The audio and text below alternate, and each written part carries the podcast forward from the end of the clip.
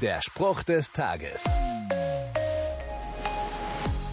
Gott hat mit uns Menschen schon so einiges durchgemacht. Im Alten Testament wandte sich das Volk Israel unzählige Male von ihm ab, entweder weil es ihnen zu gut oder zu schlecht ging. Das ärgerte Gott sehr. Erstaunlicherweise stand trotzdem immer sein Angebot, sich ihm wieder zuzuwenden. Und das gilt bis heute.